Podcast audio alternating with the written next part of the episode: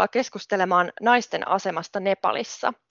Olen Minna Havunen lähetysseurasta ja aiheesta on kanssani keskustelemassa Katmandusta käsin työntekijämme Mimosa Hedberg. Mimosa, kerrotko vähän itsestäsi? Namaste. Mä olen tosiaan Mimosa ja olen työskennellyt täällä Nepalissa nyt liki kaksi vuotta viestinnän asiantuntijana lähetysseuran kehitysyhteistyöhankkeiden parissa. Osaatko kertoa, että mikä on ollut tähän asti pysäyttävin kohtaamisesi nepalilaisen naisen kanssa? Sen on oltava tällaisen Sukrin haastattelu. Elettiin marraskuuta 2018 ja olin saapunut, olin muuttanut tänne Nepaliin muutama kuukausi sitten ja lähdin kenttämatkalle tuonne Itä-Nepaliin ja oikeastaan tuonne teraintrooppiselle alankoalueelle, eli hyvin erilaista aluetta kuin Katmandun kukkulat ja, ja Himalajan vuoret. Tuollaista aika kuumaa ja tasasta alankoaluetta. Sinne matkustettiin tällaisen sukrinaisen kotikylään.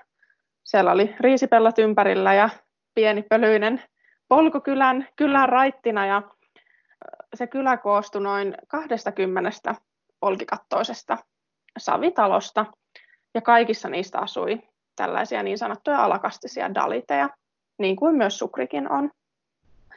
Mä lähdin haastattelemaan häntä sen takia, että, että hänellä on tämä dalittausta, eli häntä syrjitään kastinsa takia, mutta myös sitten Sukri on vammainen. Hän oli sairastunut parikymmentä vuotta sitten spitaaliin, eli aika kova elämä, elämä taustalla. Ja hän siinä yhden huoneen kodissaan kertoi mulle, miten ei ollut saanut aikaisemmin esim. bussiin astua vammansa takia. Ihmiset oli pelännyt tartuntaa ja Sukri näyttikin tietyllä tavalla aika hurjalta.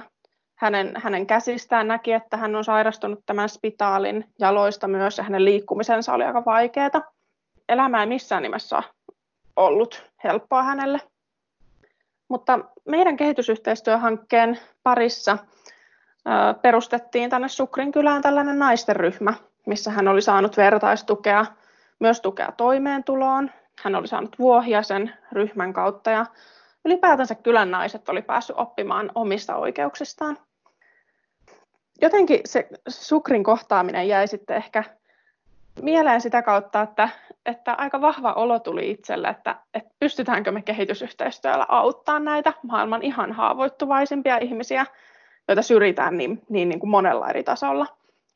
Mutta jotenkin mulle tuli sellainen olo, että, että kuitenkin me voidaan ainakin varmistaa, että ihmisillä on katto päänsä päällä.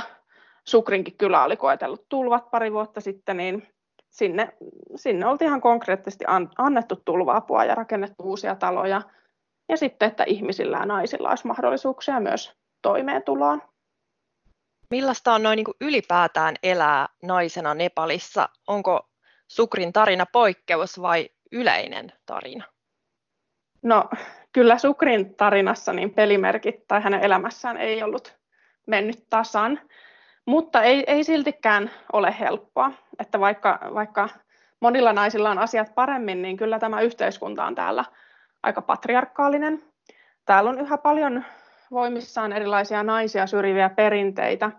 Osittain ne liittyvät pääuskonto hindulaisuuteen, osittain vaan ihan sellaisiin yhteiskunnan perinteisiin.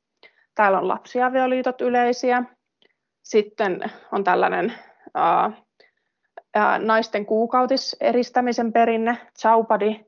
Ja sitten on myös siis todella yle, yleinen käytäntö, ja mitä Katmandussakin suurin osa nepalilaisista noudattaa, kun nainen menee naimisiin, niin hän muuttaa sitten miehen ja tämän vanhempiensa luokse.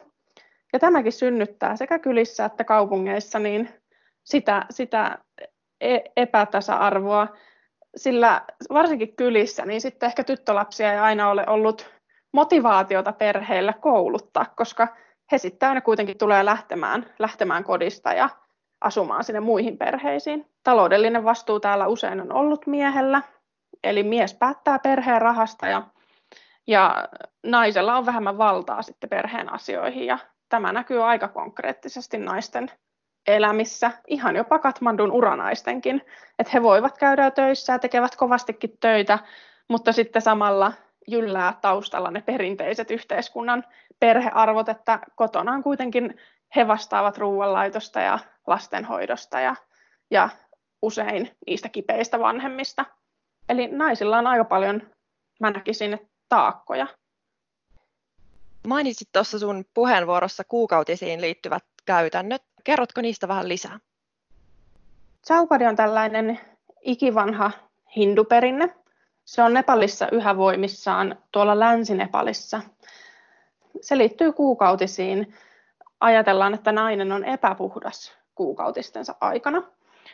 Siellä Länsi-Nepalissa etenkin, niin naiset sitten, heidät eristetään kuukautistensa ajaksi esim. karjavajoihin tai erillisiin huoneisiin. Kyläyhteisöt ajattelee, että jos heitä ei eristetä, niin heille sattuu jotain pahaa tai kylälle sattuu tai viljelykset menevät pilalle tai hedelmäpuusta ei tule enää hedelmää tai karja sairastuu. Eli hyvin tällaisia vahvoja uskomuksia liittyy ja sen takia naiset noudattaa, noudattaa tätä perinnettä.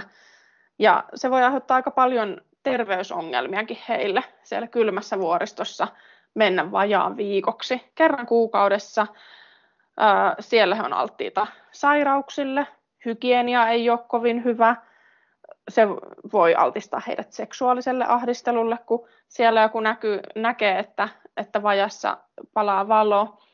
Tytöt, tytöt on kuukautistensa aikana poissa koulusta. Eli hyvin paljon ihan konkreettisia terveyshaasteita syntyy tästä perinteestä. Jopa Katmandussakin, missä kuitenkin on jo, on jo tietyllä tavalla kehitys mennyt eteenpäin, niin täälläkin näkee lievempiä muotoja tästä. Esim. naiset eivät saa osallistua kuukautistensa aikana vaikkapa hautajaisiin. Mutta lähetysseura tekee ja on tukenut tämän aiheen parissa mun mielestä aika hienoa työtä. Kokonaisia kyliä on täällä julistettu Chaupadi-vapaiksi.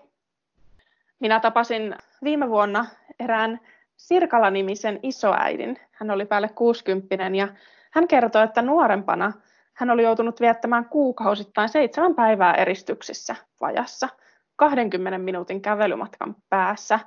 Hän sai syödäkseen vain kuivaa leipää, vähän mausteita, koska tähän liittyy myös tällaiset uskonnolliset käytännöt juurikin tähän syömiseen liittyen. Ja hän kertoi, että hänellä oli vain yksi vaateparsi, mitä hän sitten pesi siellä tämän eris, eristäytymisen ajan.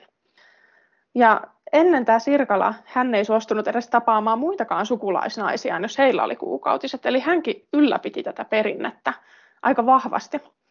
Mutta meidän hankkeen kautta kylän naiset on saanut tietoa ja valistusta asiasta, ja he olivat yhteisvoimin päättäneet, että, että he lopettavat tämän haitallisen perinteen. Ja, ja näin Sirkalakin kertoi minulle, että hyvin ylpeänä, että vaikka hän on jo vanha, niin hän ei enää eristäydy, eikä, eikä vaadi sitä muiltakaan. Eli näin hiljalleen sitten nämä perinteet myös, myös voivat muuttua nyt, mikä on mun mielestä hieno asia, kun esim. tässä kylässä meidän työ on jo loppunut, mutta silti nämä naiset jatkavat ikään kuin itse tätä työn tekemistä. He käyvät, nämä kylien naisjohtajat matkustavat eri kyliä ja käyvät kertomassa siellä, että miksi tätä haitallista perinnettä ei tulisi enää harrastaa. Kerroit, että Nepalissa on yhä lapsiavioliittoja. Mistä ne johtuu ja miten yleisiä lapsiavioliitot on?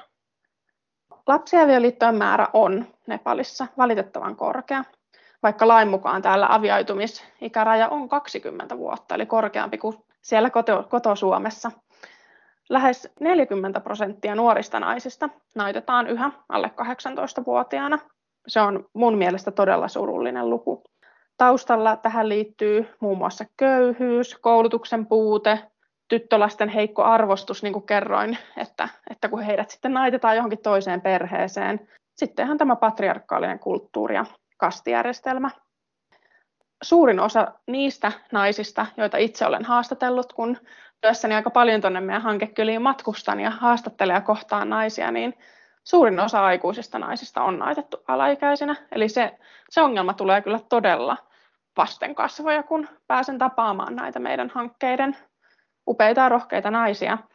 Pari kuukautta sitten olin, olin kenttämatkalla ja tapasin 16-vuotiaan tytön, joka oli viime vuonna naitettu, valitettavasti. Eli tämä kuvaa sitä, että tätä tapahtuu yhä, ja varsinkin näissä köyhissä yhteisöissä. joissa työskentelemme. Hänet oli naitettu 27-vuotiaalle miehelle. Hän oli kokenut tietenkin tästä tapahtuman johdosta, niin oli jäänyt traumaattiset kokemukset, koulu oli jäänyt kesken, kärsi masennuksesta, mutta me tuetaan tällaista koulumielenterveyshanketta täällä, jossa koulutamme koulukuraattoreita kouluihin. Kuraattorin kanssa hän oli päässyt purkamaan tätä asiaa. Kuraattori, kuraattori oli käynyt myös kylässä selvittämässä asiaa perheiden kanssa ja lopulta tyttö oli sitten päässyt muuttamaan takaisin kotiin ja päässyt käymään myös koulua, mikä teki hänet todella iloiseksi, kun hän siinä haastattelussa kertoi elämästään. Lähetysseurat työskentelee naisten aseman parantamiseksi ja, ja kuten kerroit, niin nämä haasteet on aika isoja, minkä kanssa ollaan tekemisissä. Pystytkö sä kertomaan jotain ihan konkreettisia keinoja, miten lähetysseura parantaa naisten asemaa? Oma mielipiteeni on, että koulutus on se avain naisten kehitykseen. Eli tässäkin tytön tarinassa, joka naitettiin, niin se, että hänet saatiin kouluun takaisin, niin on ihan tajuttoman tärkeää. Sitä kautta hän voi saada ammatin ja enemmän vaikutusvaltaa itselleen. Ja, ja sitten taas hänen omat lapsensa, tyttärensä toivottavasti pääsevät myös kouluun, eli se hyvä tietyllä tavalla kumuloituu. Jos ei ole käynyt koulua ja on kotiäiti tuolla Nepalin maaseudulla, niin toimeentulon tukeminen on sitten toinen. Eli meidän hankkeiden parissa järjestämme viljelyskoulutuksia naisille.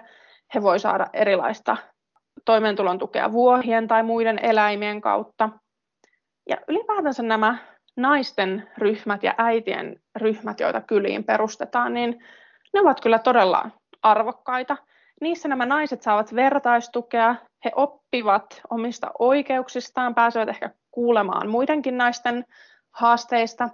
Ja ennen kaikkea he saavat itsevarmuutta, mikä voi kuulostaa jotenkin aika itsestään selvältä meistä suomalaisista. Me olemme kaikki oppineet sitä itsevarmuutta koulussa ja kannustuksen kautta. Mutta näillä kylän naisilla, heistä monet asuu siellä hyvin niin kuin pienessä perhepiirissä ja, ja he tekevät niitä kotitöitä ja heillä ei välttämättä ole yhteiskunnan silmissä hirveästi arvoa. Se, että he saavat itsevarmuutta puhua toisten naisten edessä, he saavat voimaa siitä ryhmästä, monet ryhmät on, ovat kertoneet, että he ovat uskaltaneet ryhmässä sitten mennä vaatimaan vaikka paikallisviranomaisilta jotain kylän kehitykseen liittyvää. Niin nämä on sellaisia hienoja onnistumistarinoita, mitä, mitä kuulee. Ja sitten nämä naiset, he tekevät todella tärkeää valistustyötä sitten yhteisöissään, muun muassa juuri Zaupadiin liittyen, lapsiavioliittoihin liittyen. He voivat järjestää erilaisia katunäytelmiä, kylätapahtumia, monet naiset kertovat, että he ovat harrastaneet tällaista ovelta ovelle kampanjointia. Hyvin eri tavoin me pystymme vaikuttamaan kuitenkin naisten asemaan. Kuulostaa hienolta, hienolta työltä. Voisin vielä lopuksi kysyä, että kuka on ollut inspiroivin tapaamasi nepalilainen nainen? Tämä on todella vaikea kysymys, koska täällä niin monien kylien naisjohtajat he ovat aivan tajuttoman upeita ihmisiä, niistä kaikista jää jotenkin jälki, kun heitä, heitä haastattelee. Mutta jos nyt yhden voisin nostaa, hänet tapasi joulukuussa, eli muutama kuukausi takaperin tuolla syrjäisessä Länsi-Nepalissa, joka on oikeastaan Nepalin ihan vähiten kehittyneitä aluetta. Jälleen siellä aivan etelässä, lähellä Intian rajaa. Tapasin tämän Rahisa-nimisen naisen. Hän oli noin 50 musliminainen, eli kuului Nepalin muslimivähemmistöön. Tuli hyvin köyhästä taustasta, toimii päiväpalkkaisena työläisenä peltotöissä, erilaisissa hanttihommissa, ja hänellä oli myös oma pieni ruokakoju, josta hän myy sitten ruokaa. Ja hänen, hänen tarinansa ja taustansa oli myös kovin karu. Hänet oli naitettu 14-vuotiaana hänen ainoa lapsensa oli kuollut ja hänen miehensä oli jättänyt hänet ja ottanut jo neljä uutta vaimoa. Tämä on ollut perinteisesti näissä muslimiyhteisöissä aikamoinen ongelma ja naisten asema on suoraan sanottuna aika kaamea ollut siellä vuosia sitten. Mutta onneksi asiat ovat siitä vähän parantuneet, että vaikka, vaikka Rahisa ei ollut päässyt käymään kouluja, oppinut lukemaan, niin nyt tilanne on siellä toinen, osin just kiitos kuuluu näille, näille aktiivisille naisille ja hänelle itselleen. Eli hänellä oli aika upea voimaantumisen tarina kerrottavanaan. Hän toimi siis meidän rauhanhankkeen parissa tällaisessa naisille suunnatussa rauhanverkostossa, joka kokoaa eri kylien naisaktiiveja yhteen. Tämä muslimit täällä Nepalissa perinteisesti he ovat eläneet aika, aika sy, sellaista syrjäistä elämää, aika e-, erillään muista uskonnoista, muista yhteisöistä niin tämän rauhanverkoston kautta nämä naiset ovat oppineet ja yhteisöt sitä kautta oppineet elämään sulassa sovussa muiden uskontojen kanssa, esim. hindulaisten kanssa. Rahisakin kertoi, että aiemmin eri uskontokuntien välillä oli erilaisia kahakoita uskonnollisten juhlien aikaan myös, mutta nyky, nykyisin tämän hankkeen parissa he ovat oppineet viettämään yhteisiä uskonnollisia juhlia he saattavat hindulaiset tulla, tulla viettämään eidiä näiden muslimien kautta ka- kanssa ja sitten taas muslimit äh, hindujen pyhäjuhlaa dasaita. Ennen, ennen vesipisteille, hindujen vesipisteille ei ollut muslimeilla mitään asiaa, mutta nyt he pystyvät myös jakamaan näitä veden saantipaikkoja. Hyvin monenlaista toimintaa nämä naiset ovat tehneet siellä yhteisöissään ja kampanjoivat myös lapsiavioliittoa vastaan, mikä jotenkin mun mielestä on todella koskettavaa, kun he, heidät kaikki, kaikki haastattelemani ja kohtaa, kohtaamani naiset siellä muslimiyhteisöissä, heidät oli naitettu alaikäisinä, mutta he, he ymmärtää sen, että tulevan sukupolven ei pitäisi joutua kärsimään samalla tavalla. Ja jotenkin Rahisan kohtaaminen oli kyllä inspiroiva, inspiroiva kohtaaminen. Hän oli jotenkin, hänet selkeästi tunnettiin siellä yhteisössä aktiivisena jäsenenä ja hän kertoo, että muut pyytävät häneltä apua, että häneen luotetaan, hän ratkaisee yhteisöissä konflikteja ja riitoja eri perhekuntien ja kylien välillä. Vielä sitten, kun oltiin haastateltu häntä, niin sen jälkeen vielä kollegani sanoi, sanoi, että nämä naiset ovat käyneet läpi paljon siellä, nämä musliminaiset, mutta he ovat silti hyvin intohimoisia yhteisön kehityksessä ja nämä yhteisöt todella luottavat näihin naisiin. Vaikka he eivät osaa lukea, niin he silti osaavat kuunnella kyläläisiä, kyläläisten tarpeita ja he aika innostavasti kehittävät siellä omia yhteisöjään ja luovat myös sitten nyt uusien sukupolvien naisille ja tytöille niin parempaa asemaa. Oh,